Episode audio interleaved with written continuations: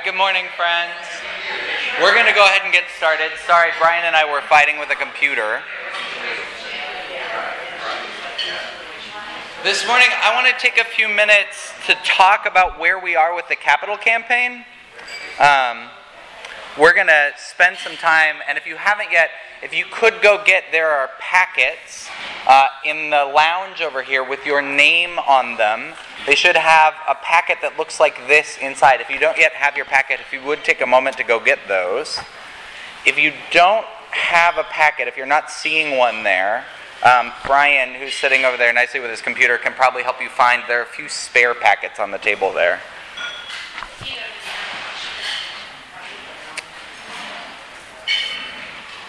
Any packets that don't get picked up today will be mailed out on Monday. So if you don't worry about those folks that are not able to be here for church today, they will get the campaign materials in the mail early this week. So if you weren't at our last forum about where we are with the capital campaign, I want to say a word about the forum. I was back on September 9th, the first forum of the year. At that forum, we had a little bit of emotion about the capital campaign. And I want to say I think that's a good thing. I think it's a good thing that that happened in an adult forum with members of the vestry there. I talked to Erin Weber-Johnson, who's our capital campaign advisor, and she does this all the time, right? She works with churches that are considering these kind of updates, these kind of changes.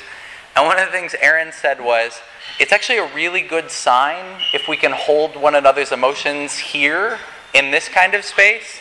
She said, when a church isn't healthy, those kind of expressions tend to happen out in the parking lot. And I said, well, there's no danger of that at Holy Communion. We're a congregation that knows how to talk together. It's partly because we don't have a parking lot. But we also, I think, are a place where we're comfortable sharing emotion, sharing reaction. And I think that's a good, it's a healthy sign. I do want to make sure that we're all clear about exactly where we are with this process. Exactly where we are with this process. What you will see in this packet and up on the screen in a moment are some drawings from an architect. The fact that there are drawings does not mean that any of this is said and done. The vestry, the only vote the vestry has made so far was the vote to pay an architect to develop a master plan. And we listened together and we fed to the architect the responses to our congregational process back from last spring, when we had all sorts of little meetings and we talked about the blessings, the challenges, and the opportunities in front of us as a congregation. And with the architect, we talked specifically about the blessings, challenges, and opportunities in this building. So there's not been a vote on any plan, on any one portion of this.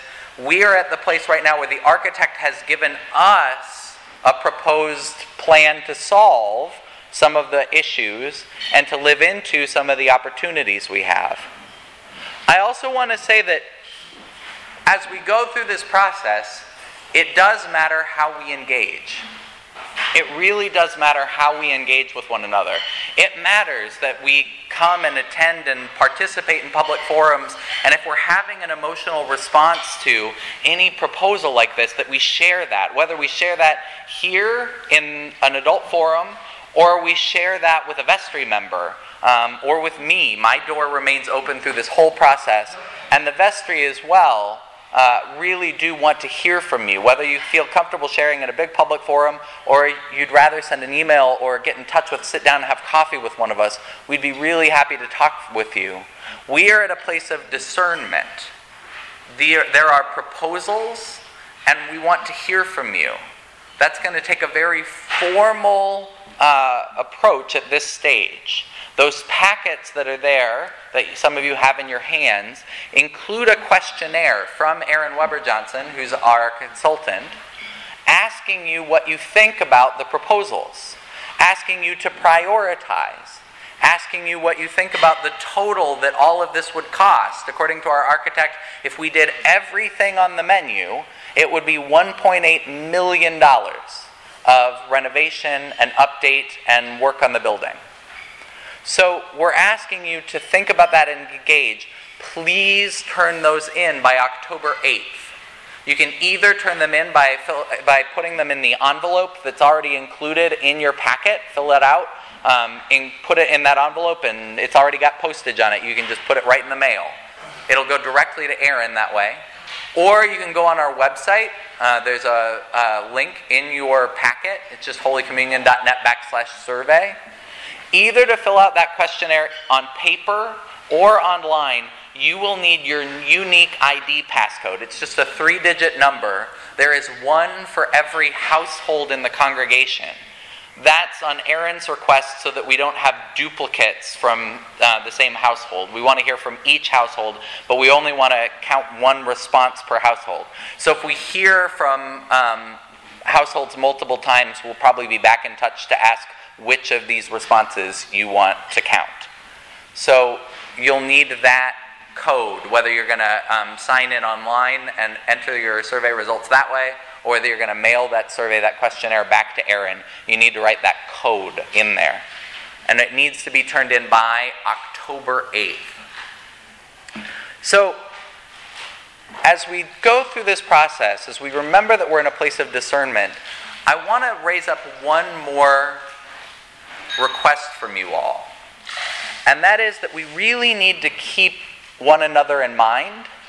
We need to remember that this place of discernment, it's not coming from me. It's not coming from your vestry. I'm really well aware that if you do those personality profiles, one of the describers of my personality is the enthusiast. I can get excited. I can get emotionally attached to particular outcomes. And I know that I've got to curb my enthusiasm with some of this, or I'm going to get my emotions all caught up in it. But with very few exceptions, and I'll tell you where they are when we look at the plans, these ideas did not come from me. These ideas did not come directly from the vestry sitting in a closed vestry session saying, this is what we need to do. The ideas in this proposal came from the congregation.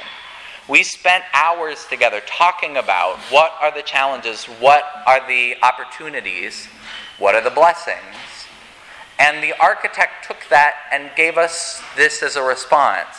And I say that because I think it's that we have to be careful about how we respond, especially in a big group setting. You may be feeling a no to something in this proposal, but be careful with your no. Just as I promised you, I'm going to be careful with my yes. Be careful if you have a no to this, because if you stand up and say no loudly, if you say, I really don't like this, and you don't have a sort of more nuanced, like question or feedback, it's just an emotional no. Know that you're saying that in the midst of a community for whom someone may have a big stake. I'm going to pick on Brian because he's your treasurer and treasurers get to be picked on. You're going to see a proposal for the Undercroft. The idea for the Undercroft arrangement proposal came from Brian. If you stand up and you just say, no, I don't like the idea of cutting up the Undercroft into classrooms and offices, it's dumb. You may think you're saying that to me, and I can handle you telling me you think my idea is dumb, but what you may not know is if you stand up here and you didn't know that piece, you may not know that that idea came from Brian, and Brian's really excited about that idea. I can tell you Brian can handle being called dumb too, but know that that's part of what this is. This is a community discernment process. And as Beth Scriven, our chaplain at Rockwell House, who will be with us later today as our celebrant at 10:30, often tells her students when they're doing discernment, one of the only rules is don't yuck my yum. Don't say, ew, that's gross, to something I'm excited about. If you want to give feedback to something, if you want to say nuance-wise, we're really eager to that. There's not a lot that's firmly decided yet. There's very little, really. There's a couple of things that we know are necessities, and I'll talk about that in a minute. It's things like the boiler. We know we have to do something about them, but we don't know what color the boiler will be. We don't know what kind of boiler that we will get. Likewise, we don't know there's painting in this. We don't know what will be painted what color yet. Those decisions have not been made, and we really do need that kind of feedback. But just be careful with how you say no if you're saying no, because you might yuck somebody's yum. And we don't want to do that in a community. I also want to say a word about change. I'm mindful she's not here, but I'm going to embarrass Pat Reddington, another member of the vestry. After our last discussion, or at our last forum, Brooklyn was the one who stood up and was teary. And Brooklyn, thank you. Thank you for your... Brooklyn, I've had a good conversation. I want to, if you didn't get to see it, Pat Reddington, after that forum, went up to Brooklyn. She wasn't the only vestry member, but she went up to Brooklyn, gave her a hug, and said, you know, I know you talked about how you missed what the nursery used to be like downstairs, and you missed the way that this carpet was because you remembered playing in this room. And I want to say, I understand that. I also want to tell you, I miss the little girl who used to play in the nursery. I miss the little girl who used to run around on this carpet. And I don't get to see her anymore. But it's because you grew, right? Change is something we live with in a community that we all have to go through. And we have emotional responses to change. But we are committed to making sure that we stay the same people, the same congregation, that we share the same values. You'll see that these proposals are intentionally included with a description of what's going on based on the values we've discerned together as a congregation. So I would invite you to engage in that kind of way with each other. See one another, hear one another, and share with one another what you're feeling. Also want to say 1.8 million may seem like a lot of money. Or it might not. I've heard both. I've felt both. 1.8 million is not a final number. 1.8 million represents what it would cost if we did everything on this list. It's our best estimate at this point of the total cost. And it comes from listening to the congregation. So the next step included in this discernment process, we're not asking for any binding pledges, but we are asking you to tell Erin how much a range, if you are excited about this project, what the range might be for the kind of gift you might participate in. That is part of this, because we're in a feasibility place. We need to know from the congregation how much of this do we think can be funded. And the likelihood is not all of it. And so we're also asking for what are your priorities in this. Now, the whole congregation may get together and say, Brian's Undercroft is the best idea I've ever heard. Let's do that first. But I can tell you, if we can't afford to do it and the boiler is going to have to get attention. That's just the reality that we live in. Because we could have a wonderful Undercroft, but if we're all freezing in December in the church, it's not going to work. So there is discernment ahead. But we do need to hear from you what your priorities are. The master plan project, that's where we are now. We have a master plan based on our... And master plan is simply a way of saying we have a set of drawings and we have a really much deeper understanding of the systems of the church. So we have a master plan. That's all that we've commissioned at this point. And it's taught us, at least it's taught me, a great deal about our building. It's confirmed some things we know, like that the boiler is in its last year or two of usefulness. Over the past 3 years, we learned that the fixes originally proposed to our organ in the last capital campaign were not enough to preserve the instrument. So there's a bit of the capital campaign, the previous capital campaign funding that is still being held by the vestry, and we may find a way to do something about the organ with the previous campaign finances that we still have, but they won't go far enough to do what we really need to do to fix the organ. We also learned, thanks be to God, that we likely do not have to tear out our steam pipes or much of our electrical wiring out of the older parts of our building. That's really good news. The cost of the project would have shot way through the roof if we had to replace all those steam pipes. So that's really good news. There's ways to work with the electrical wiring that I didn't know were possible, and that's really exciting. We also learned that that occasional stinky sewer smell that we get does not mean that our drainage system is out of code or poorly designed. It stinks, but it does just mean that we have something called an ejection pit that was put inside the boiler room. And that was maybe because of drainage and maybe because it was cheaper to do it inside. So, but we're not in a code violation, which is where Susan, your junior warden, and I thought we were. So we've learned some good things. And perhaps most significantly, with the civil engineers that that were hired by Stouter Architects, we learned that Holy Communion is not about to slide down the hill and end up on Gannon Street. And that's really good news. So let's walk through some of the proposed changes. I'm going to pull up, hopefully, our website and show you where to find this. In your document, you have got the size of drawings that would fit on 8.5 by 11 paper. We wanted to mail those out to everybody, but if you have access to the internet, you can get much higher definition pictures. So I'm going to show you where those live. On our website, if you scroll down, you can find a link to the discernment campaign. This is the same link that is in your packets. It's holycommunion.net/survey. So you'll find our capital campaign questionnaire. This is the link if you want to fill out your questionnaire online. Just put in your code that's in your packet. You can download the whole case statement and my letter introducing the case statement. But then here is the link to see a high-resolution copy of the architect's drawings. And as soon as they download, we'll see them.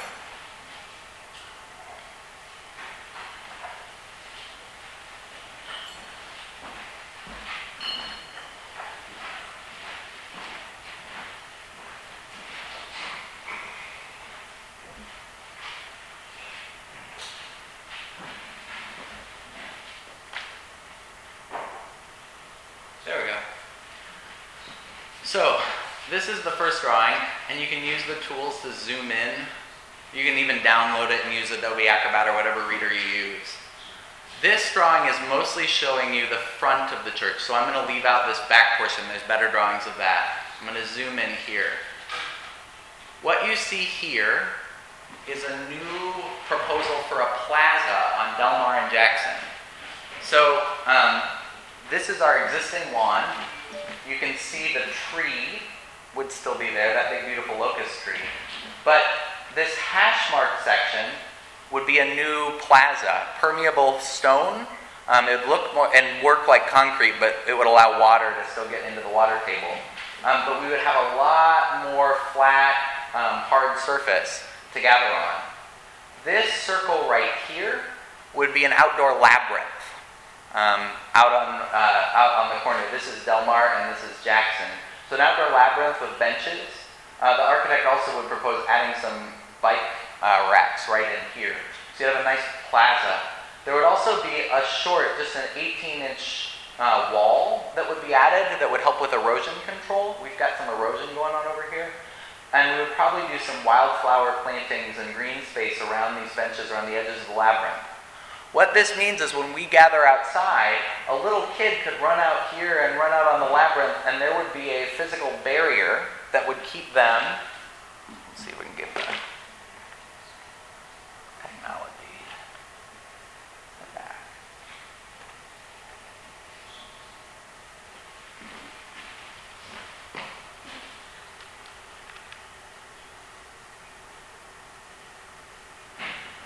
There we go. There'd be a physical barrier to keep the kids from being able to get out to Delmar and Jackson. When we do our fall festival, the last couple of years we've done it out on our front lawn, and we've had ugly plastic netting that doesn't do a really great job. And we sort of put parents out on the edges to keep kids from running too far. This would be a really nice visual gathering space. We could definitely see, we see so many neighbors walking by our space during the week. This would have a nice sort of plaza feel to it while still maintaining quite a bit of green space out in front of the church. I've heard of the sign, though. Yeah, that's something that's still open for discussion. It's not on this plan yet. It could, and U City would probably get to tell us a little bit about where that would go. Signage is included in the plan. We don't have a drawing of what that signage would look like yet, but we're proposing doing a whole update to the sign system. And we've not decided whether that's going to be like the Lutheran Church on Big Bend has that new LED sign, so you don't have to go out and physically change letters, or if it would be an update to our current sign. The good news is we've already got electricity out to where the sign is, so we might be able to just leave it there in that green space near the labyrinth. How tall is that wall? The wall, I think it says on the plan, I think it's 18 inches. Yeah, it's not very tall. It's tall enough to keep a toddler from running into Del Mar, but not tall enough to provide a visual barrier to the church. So that's the outdoor proposal. Any more questions about the outdoor part? Any water? No fountain? Probably not a fountain. There might be some drip system included, depending on what. We want to go more native plants, but it sort of depends on. If this becomes a high priority in the discernment phase, we may be able to do a little bit more. I'm sorry, I don't know why I keep losing this. Might try a different adapter. So, scrolling down. Now we get into Brian's undercrop. So you'll see there's not a lot of updates. You'll see there's not a lot of updates to this part of the building. Brian, for a high dollar amount, I'm sure we'll go back. The only updates, and I don't know if it will remain my office or not, but my office is currently labeled Classroom C in this. My office is the only space downstairs that still has really thin single-pane windows. And I'm not just concerned about my comfort, but the thermostat that controls the whole undercrop, or the whole downstairs space is in my office. So that's partly why when it gets really cold outside, it gets really hot down there, is because we've got an issue with temperature regulation in that space. So we want to just replace some windows there. Most of the updates, though, are over in what is currently the undercrop. So as you can see, the proposal would include filling in the undercrop. You'd have a new conference room, trying to find there, right here, sort of up where the stage was. Yeah, I'm going to change adapters. Stick with me for a minute. Maybe? Nope. Yeah, I don't know why it hates me. There you go. And then you'd have four offices or small classrooms right below it. Then the space that was the nursery would be carved into more offices.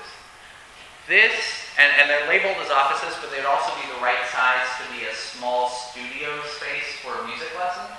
The biggest outside income we have beyond the congregation at this point is our partnership with the Community Music School at Webster University. Since they moved here, they've gotten more popular, and they're probably going to add another classroom space here. The hope is to be able to do partnerships like that. We've also got Women's Voices Raised in the building now, and that's providing some additional income for Holy Communion, their rent.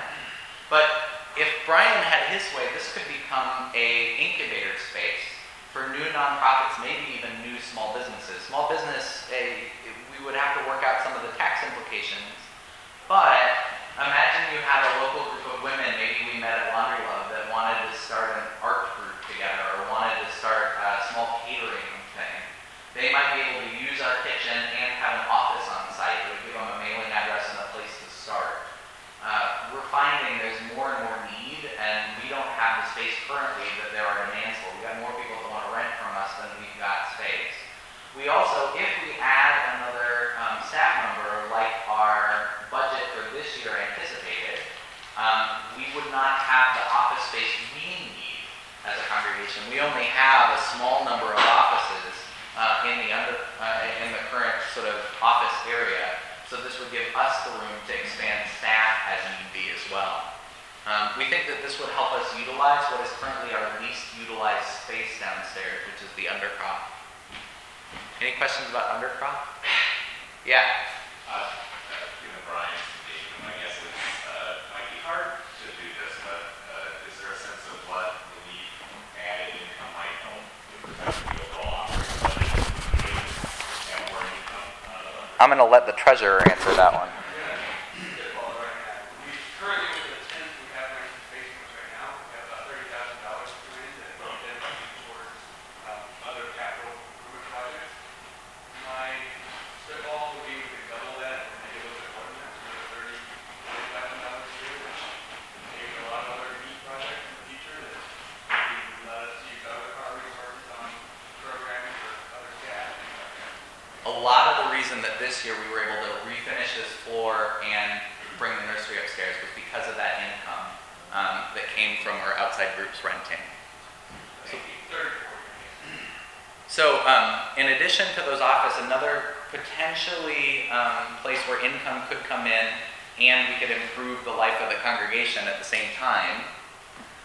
This is the proposal for an updated kitchen. One of the things we learned is that our washing machine, our dishwasher, is actually, it's not quite state of the art, but it's in really good shape, so we don't have to replace it, which is great because it would have been a really expensive appliance. We are looking at, you'll see the budget for the kitchen is pretty high. The most expensive item is we need to update the hood over our range and ovens because it doesn't have fire suppression in it. That keeps us from becoming a code certified kitchen. We would also need to add, we need to change our sink arrangement and put in a new just hand washing sink. But then we could be a certified kitchen. Yeah, I'm gonna trade these. So we don't need to do it to serve breakfast, but we do need to be a certified kitchen if we ever want to have a feeding ministry out of our building. If we're ever gonna feed beyond just Holy Communion, we have to be code certified. It also is a safety issue. Yeah, go ahead, Fran. When people are cooking, yeah, the fire suppression isn't there just for code, it's there for safety. Yeah, it's there for safety. Our hood was put in at a time when that wasn't required. When Susan Norris's dad is a building safety inspector, he's retired, and he did a walkthrough of our building well before we did this process. He said the single biggest danger in this building is that hood. So that's a piece. It's also the most expensive piece. The good news is the venting is right for a new hood, so we don't have to dig a new hole in the wall, which actually kept the kitchen a little bit cleaner. The price for the kitchen also includes this magical little circle, which is to take what is called the ejector pit and put it outside. Right now, if we have an issue with water and drainage, we can get a smelly pit inside our boiler room, which is where the air that gets delivered in the church passes through, which is why last year, sometimes you were coming and it smelled like incense in the morning, because Mike was trying to cover up the smell of the That's an expensive item. It's several $1,000s to put that outside, but I think it's an investment worth making. The kitchen would have a new range. The Viking range that we have now is probably, Bert has done some immaculate work on it, but it's like 40 years old. And it would need some real love. It's hard to keep the ovens at the right temperature. So we would get a new range and separate ovens that would allow us, if we ever had an issue with an oven, you could pull it out of the wall and put just the usual oven, and it'd be a lot cheaper than trying to replace a whole Viking oven range thing all at once. Any more questions about the kitchen? There is a hope that this could also be an income provider. We keep hearing that there are food trucks and catering folks and churches that have these kind of kitchens, including like Emmanuel, Webster Groves, and even the Methodist Church downtown that hardly has a congregation anymore. They've got 4 food trucks parked out front that share their commercial kitchen, and it's a significant income item for them. Now, we may or may not decide to let our kitchen be used all of the time by outside groups, but it would also mean that we could allow a ministry or a little bakery, something like that, to incubate in our space. It gives us options that we don't currently have. Scrolling. What about that room next to the kitchen?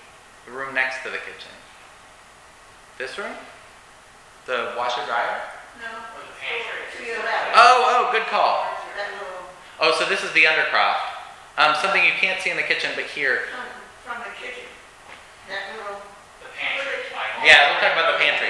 So there's actually a proposal in here to take the stage out, because we don't use the stage downstairs, and to turn a good chunk of it into dry storage for food. We explored putting in a walk-in fridge, but we decided that was overkill. So to put dry storage in there, and then also to carve out an additional, we don't have There's actually, we'll see one upstairs too. We don't have a single certifiable ADA restroom in our building. We have a bunch that are sort of close, but we don't have any that are actually up to code. So we want to create downstairs a single gender ADA accessible restroom. And we also want to add a shower downstairs, so that if this becomes an incubator, or if one of our staff members wanted to commute on their bicycle, they would have a place to shower before they had to work.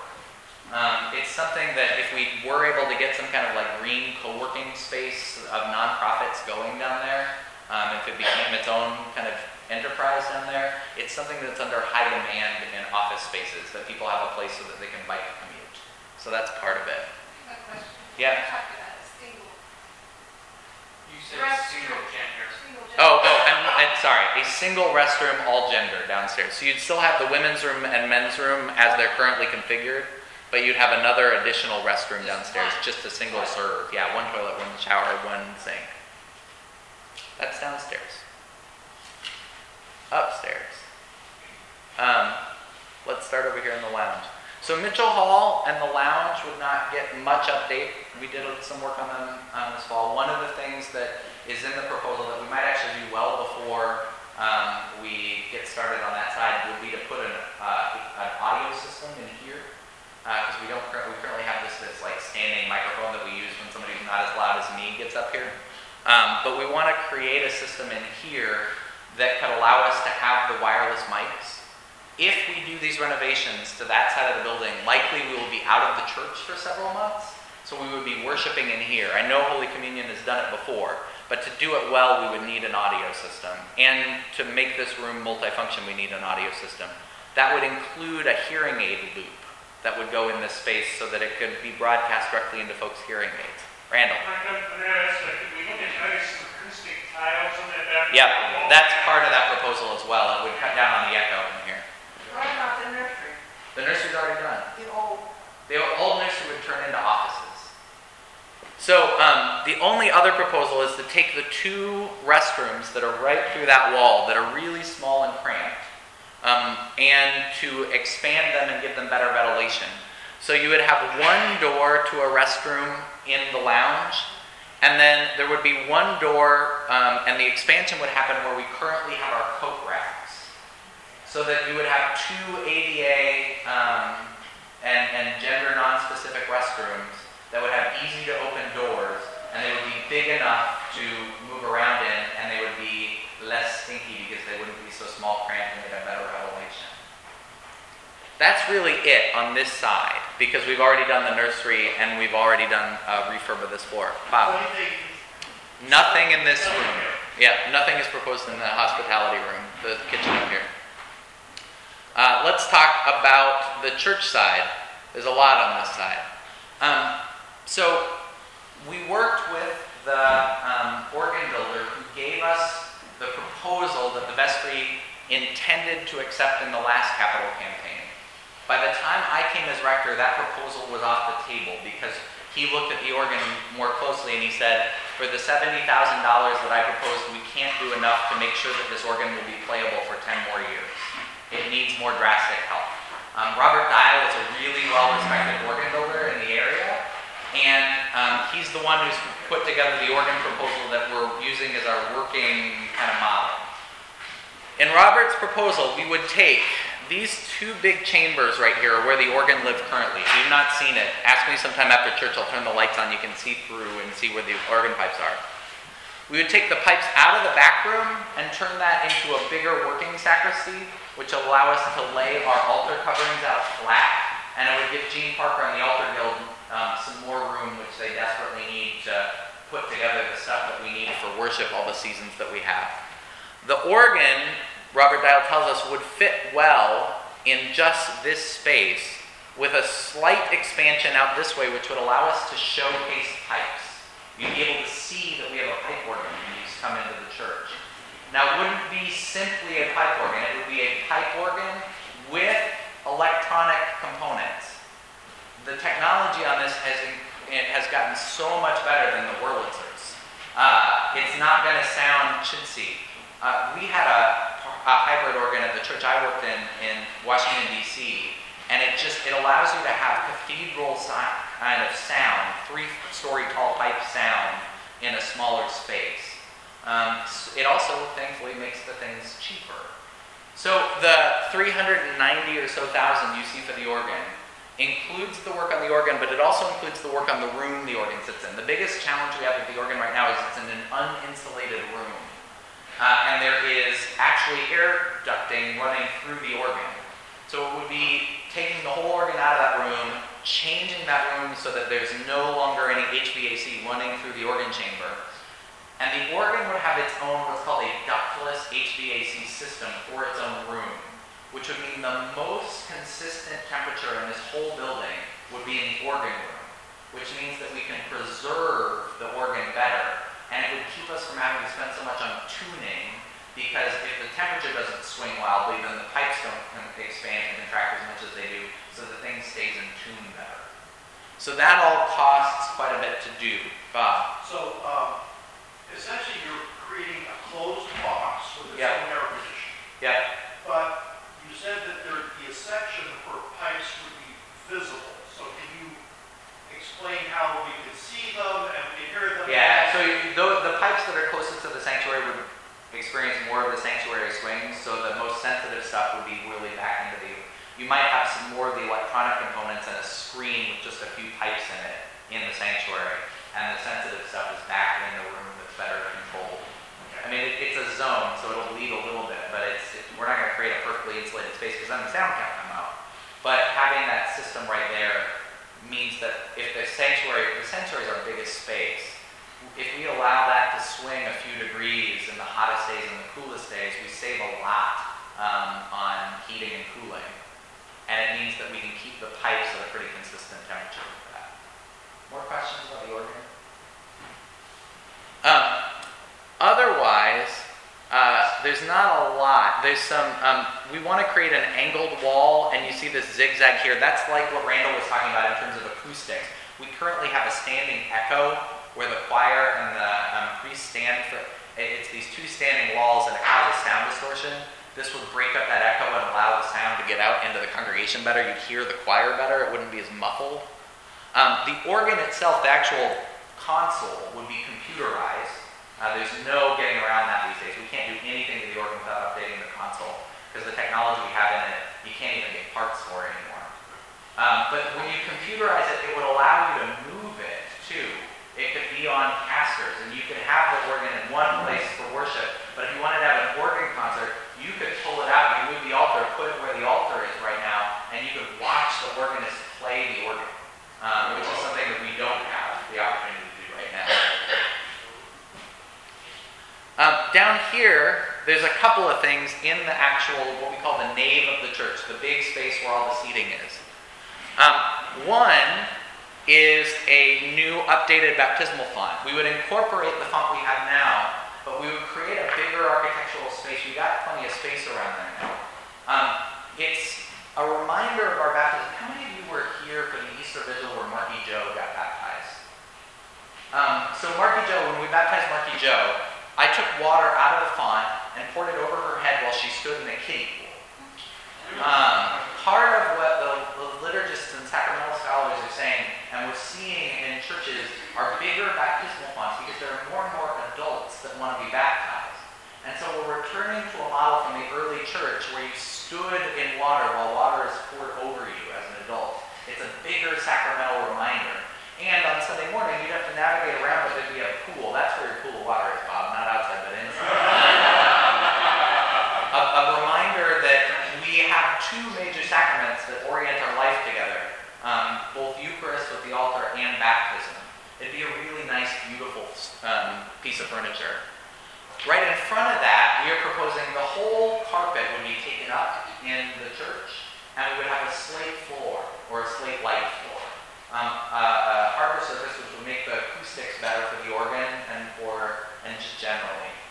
But in that slate floor, we could put down contrasting tiles to have a labyrinth. So that, say, during Lent or during Advent, if we wanted to have labyrinth walks, we could have them in the church. If we wanted to host a yoga class on the labyrinth, like they do at Grace Cathedral, we could do it. There's space in there for a labyrinth. And then the last one, and this is one that is sort of for me, and I'm sort of excited about.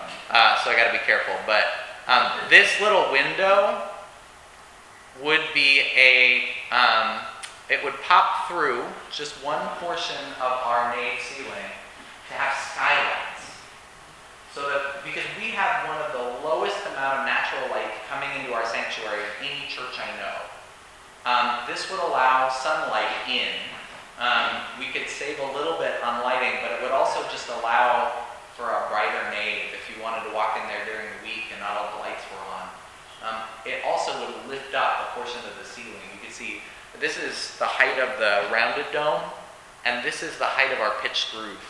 So you would see up. There's some pictures of a skylight like this in the cathedral in Boston that I showed at an earlier forum. And they're really cool. If you want to see that, I can show you afterward. Any questions about proposed changes to... so the skylights are in an existing roof line, and you're just opening up the ceiling. You would open up the ceiling in one little portion in the middle, and the skylights would go in an existing roof line up above. Randall? Like, how would seating capacity for the next change? We'll talk about that in the next slide. Okay. Anybody else? So that, as I'm looking at that, that's essentially 4 windows in the roof. Yep. Yep.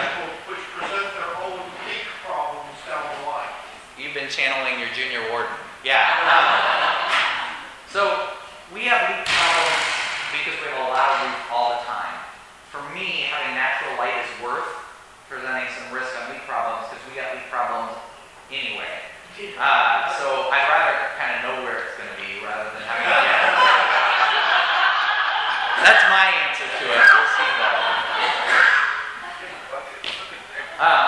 Any other questions about this side? Yeah, Julie. So his question about the leak, I don't know if I missed this being discussed on the exterior. How old is our roof, and will re-roofing be included in it? Re-roofing is not included because our roof is 2012. So we do have some issues, and part of it is that this building was built in 1938, and so even with new roof on it, every once in a while we get some leaks because the spans that the roofing is on is bigger than we want. But the roof is actually in pretty good shape. We do have some issues in seams, and we're going to always have those issues, even with a new roof, because this is the Frankenstein of a building. It's been joined together in so many different ways that you've got some seams. We do have flashing. We just had another leak in the sacristy a few weeks ago, and it's because there's an old building and a new building that are married, and the flashing failed, and so it's being filled with silicon this week. And it's part of the nature of having this much square footage of roof. You gotta deal with it sometimes. Other questions? The other piece I didn't talk about: these windows in the chapel and the windows on this side of the nave. All of those windows were, with the exception of the 4 at the very front, which you see are not highlighted. Those windows at the very front, closest to the chapel altar, are Emil Fry Studios, a famous St. Louis state glass studio. They were brought up from the old church. 2 of them were installed in these 2 places when this was the chapel for Holy Communion. But the rest of the windows in the chapel and the windows on this side of the nave, these windows here, were all sort of mail order windows. They were mass produced sort of windows. They're not architecturally or artistically significant. We're looking at a plan to replace some of them, and we don't know how much because we're still working with artists, but none of our stained glass windows have anything but white people in them, which does not reflect the diversity of our congregation nor our community. As your senior warden wrote in the case statement, our stained glass windows are our eyes out to the community. If you come by here at night and the lights are on in the church, you see the stained glass windows. If you're here on a Sunday morning and it's light outside, you see the stained glass windows. There are some women in the St. Mary, but the proposal would be to update the windows and to have black saints and biblical figures. So we're talking to some local black artists to be the creators of those windows. We've had to ballpark the price for now, but that's one of the proposals would be to update some of our stained glass windows that's not particularly significant stained glass and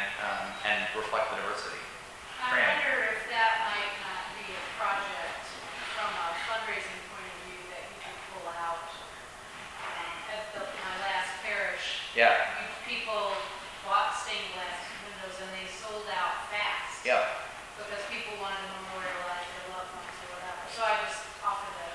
Yeah, and there's always a possibility that any one of these pieces might be tackled by a particular donor, or that if we can't do something from this whole proposal, it's a master plan, right? So if we learn that we can't raise all of the money, it's possible that we'll do breakouts. The idea was to give a total sense of what various project costs are right now so that we can prioritize. The thing I'm not going to do is run a capital campaign and ask people to do widows at the same time, because we don't want to ask people to for too much money at the same time. Another short basic question I might have missed since I'm late. This is window related. I understand that skylights in the day. Yeah. Definitely. What about here? We only have those two little windows. It's not something in the current plans because we didn't hear that this space was as much of a priority. If we had a donor who was a lover of skylights and wanted to we would want to very carefully. We did not do the work on this room because these are the actual beams holding up this roof, and they're really far spaced apart. This is not how you would build a building if you built it today, and so we would need to do the study on how you would put a skylight into this room. We know how it would work in the church. We don't know in this room. Would there be any way to enlarge these? I mean, it's a brick wall. You can always play Jenga. But yeah, that is something we could look at down the line. But it wasn't in what we heard from the congregation when we held those meetings. So that's why it's not in the plan. Ben? So, after church and stuff, sometimes there are littler kids who like to learn that. Yeah. And then there are also sometimes some other members of the congregation who don't like little kids running around. Yep.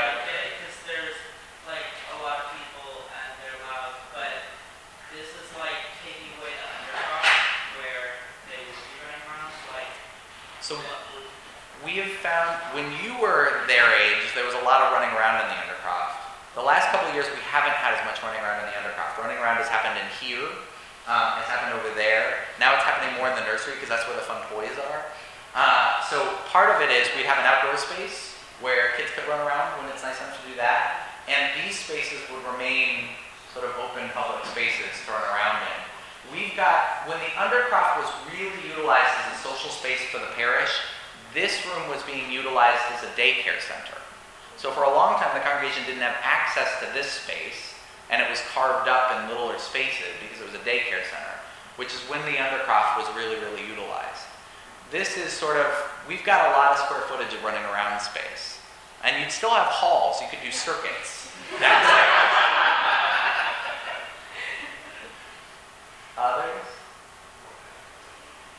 My follow-up to that, we got a lot of unused space right above us. Maybe a bridge court we use? Well, there you go. All right, let's get down into the church itself. So, I'm going to zoom out a little bit.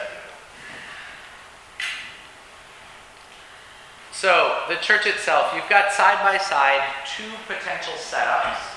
These are not written in stone, but part of the updated sanctuary is more flexible seating.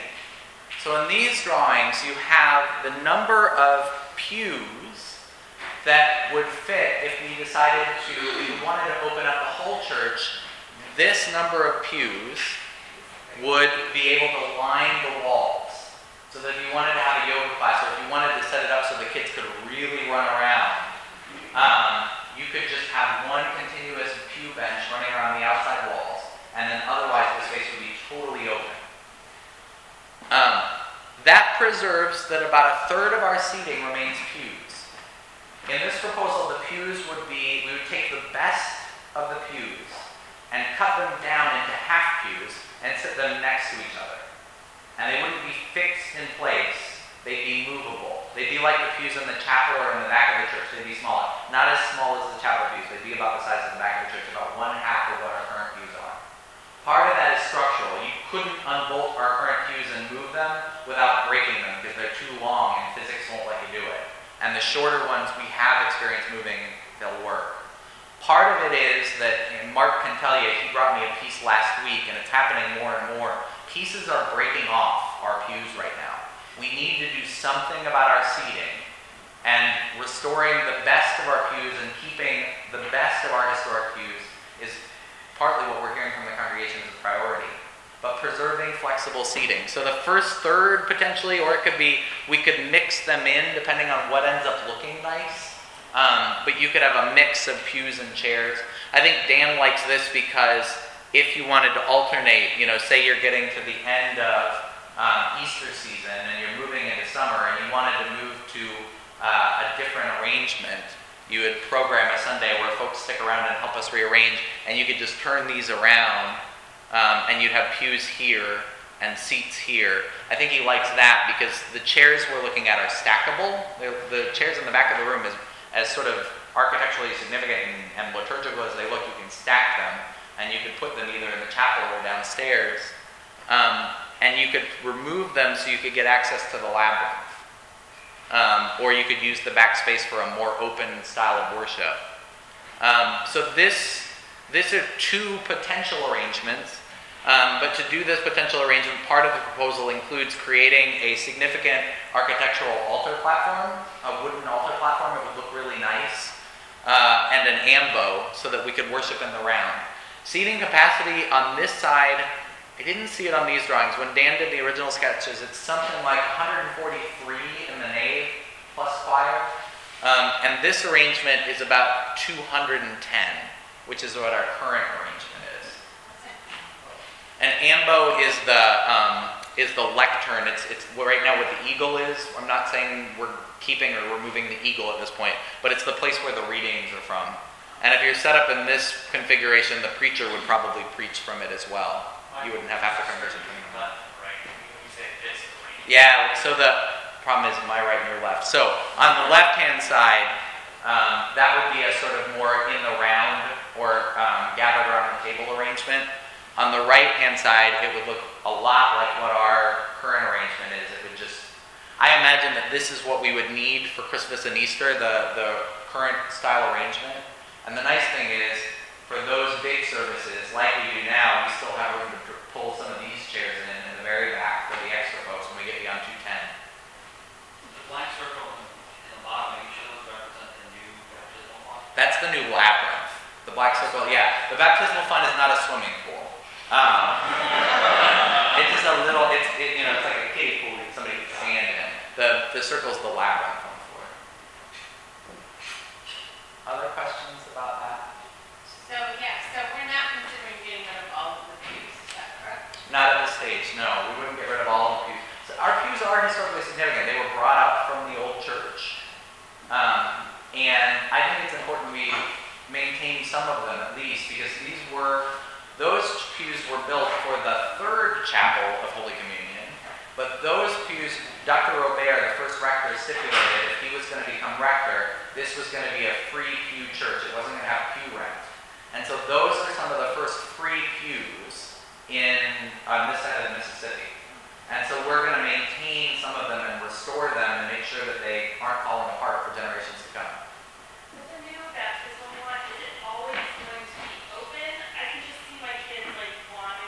Yeah, so there are a few solutions to that. Most likely, kids would be able to get their hand wet, but it wouldn't be very many inches of water, A.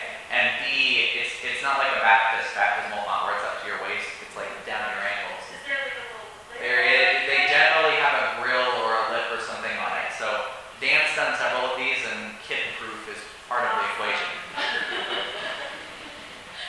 The reason I asked that in case I don't know if people thought about this.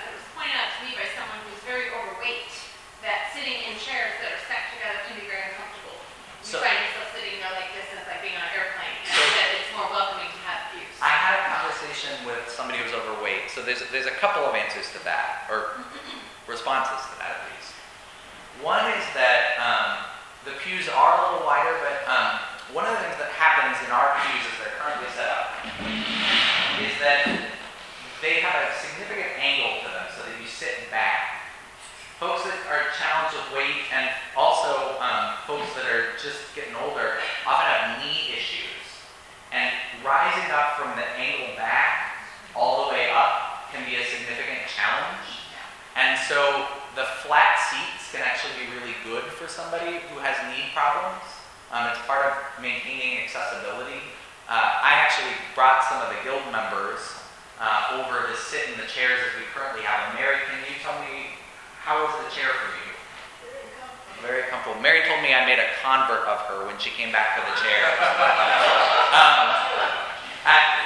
Mark Bons, who's walked out at this point, was really skeptical about pew chair arrangements last time.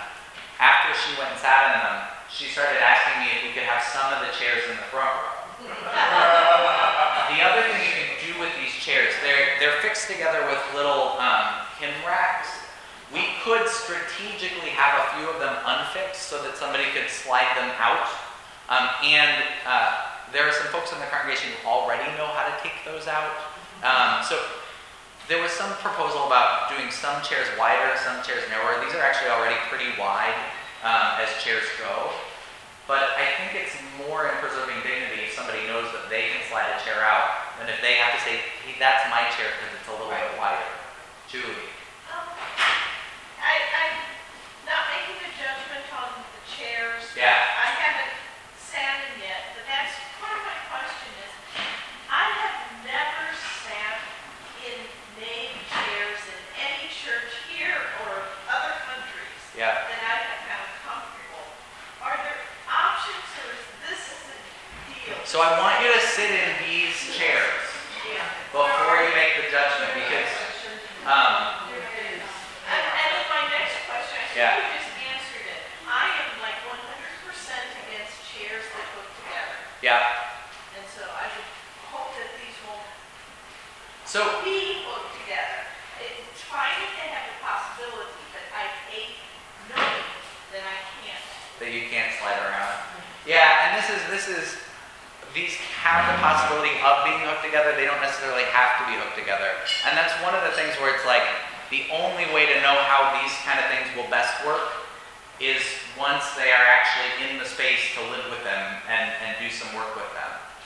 But we've got more options with this than other arrangements. Yeah. I was in a parish where we had to be living in the pews because of space.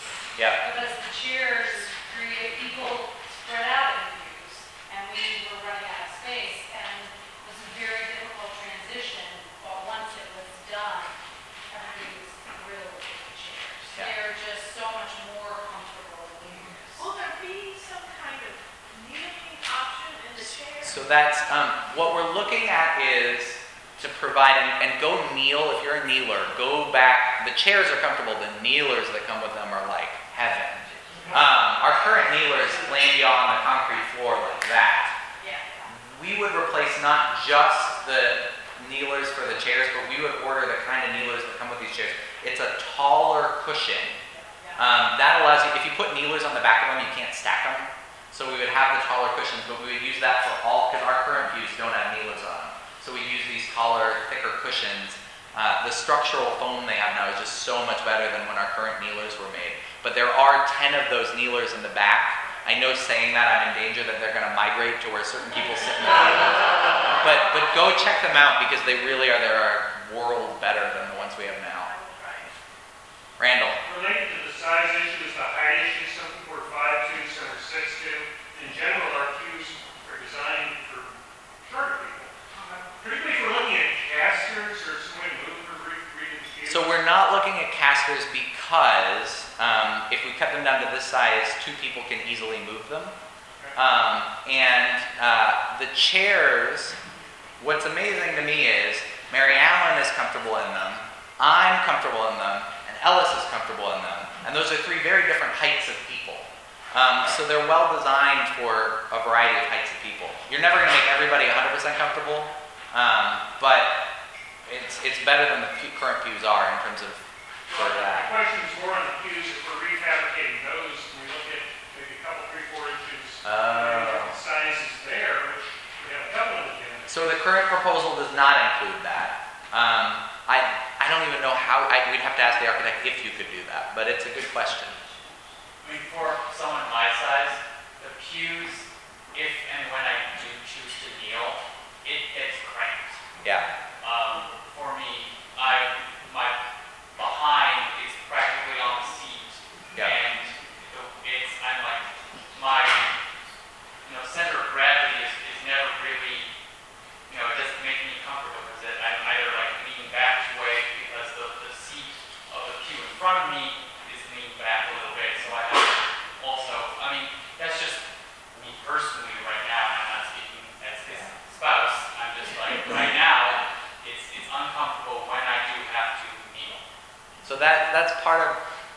flexibility would allow us to do things about stuff like that, that we currently just have no remedy for.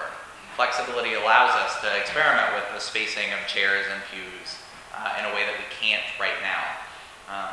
It allows all sorts of stuff to happen in our biggest space, but it would allow for us to address comfort issues that we just can't address. Shirley. This is not a question, it's a comment. Go ahead. The chairs are infinitely more comfortable than the pews. I am a pew person. Yeah. I am emotionally attached to the pews. As I suspect many people are. And that's okay. The chairs are probably better for all the reasons that have been articulated. And I think that there's going to be, people are going to feel conflicted. Yep. And I think that's normal and I think it's natural. And I'm one of those people who's in conflict. I come up with all these arguments for why the chairs aren't as good as the pews. And the truth is it's because I have an emotional attachment to the pews and grew up with pews. And I just think it's important for us to sit with that and be comfortable with the conflict that is inherent in all of these changes that we're talking about. So pews are not, they're a relatively modern invention. The word pew, my father-in-law, who's a big history nerd, was telling me, is actually, it means a box that has a gate on it. And that's what box pews were, and you can still see those in a lot of older churches. But those are a modern innovation. If you go to the Church of the Holy Sepulchre in Jerusalem, there are no pews, because they were all big open spaces. And either you were, if you were older, you were sitting on a bench around the edge, or, you know, church lasts 3 hours and sometimes people are out smoking or having breakfast and then they come back to church. We won't do that, but flexible space is actually the older thing. Pews are really sort of only about 500 years old. Cassandra. Yep. Are backs to the choir then? So yeah, in half of the congregation, if they're sitting in the pews, the choir would be behind them. If you're in that configuration, though, the choir seating is up there, and that's because he wanted to put the organ in front. The choir seating could actually come forward, and we could get the choir up in front of that arch that's part of our acoustic issue. And so you could actually, the choir could even use the stairs there like risers as well, if we wanted. But that way, it sort of gives the chancel, the current chancel space, over to the choir in some interesting ways. I'm going to let Lisa be the last question. Oh, the altar rail? Yeah, people would. Yeah. Tell me about that. So, altar rails are significant for lots of reasons. Some people really like to kneel when they receive communion. I don't know what it will look like. I do know that there will be provision for folks to kneel. I don't know if we're going to incorporate our current altar rail or if that'll stay fixed. And we might get what are called prie-dus, sort of longer kneeling rails with a place to help pull yourself up still. And we would have some of this altar platform would have prie-dus around it. It would look a little bit like an altar rail. And my guess is that the sort of front edge, this edge right here, would be open so that if people wanted to stand to receive communion, they could do that as well. We'd have lots of options. Denise had she walked out, but Denise had a strong emotional reaction to altar rails last time. And she and I sat and talked about the space and ways it could be configured. And that's part of, there's some people for whom an altar rail is important, and we would find ways to make it work for them too. The neat thing about flexibility is, you know, Denise and I could sit there the Sunday before we worship in a certain configuration and make sure she has a place to worship that works for her. Other questions? The vestry is really open, we really do, and we're asking you please turn in your questionnaires by October 8th. But if you have more questions, if you have more concerns, if you're really excited about something, about the color that the arches should be, or if you're really worried about something, please come and talk to us. We really want that to happen as part of our discernment before we make any final decisions. We're really at the discernment phase. These are proposals. All right, thank you all very much. I got to put on an outfit and preach.